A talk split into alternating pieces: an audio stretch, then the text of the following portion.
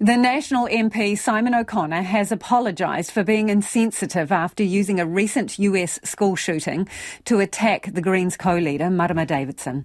Ane Te a Craig McCulloch, our deputy political editor, reports.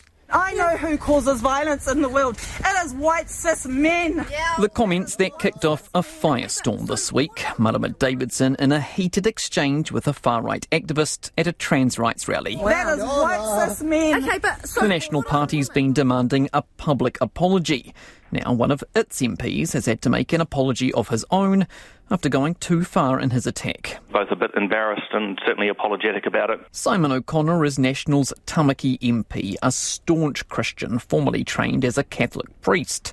Late Tuesday night, as news broke of a fatal shooting in Nashville, Tennessee, Mr O'Connor rose to his feet in Parliament to acknowledge the community affected, a Presbyterian primary school. They are in our prayers. But then Mr O'Connor went on to reference the killer, who authorities have identified as a transgender man. I'd also point out to Marama Davidson that the shooter and murderer is not a white cis male. The Greens say the comments were disgusting, a gotcha attack using a tragic event to make a political point. Well, it was appalling. Nationals leader Christopher Luxon was also unimpressed.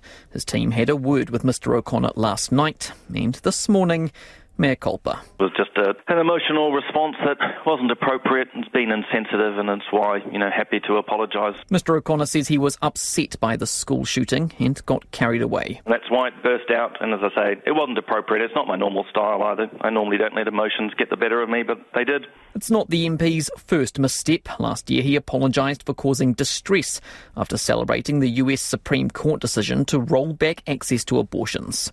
Mr Luxon, though, was sticking up for his MP today. He reflected on his comments and he's apologised uh, very genuinely this morning, and that's exactly what he should do, and that's exactly what he did do, and I, I respect him for doing that. Marama Davidson, for her part, has said she should have been clearer in her comments that violence occurs in all communities.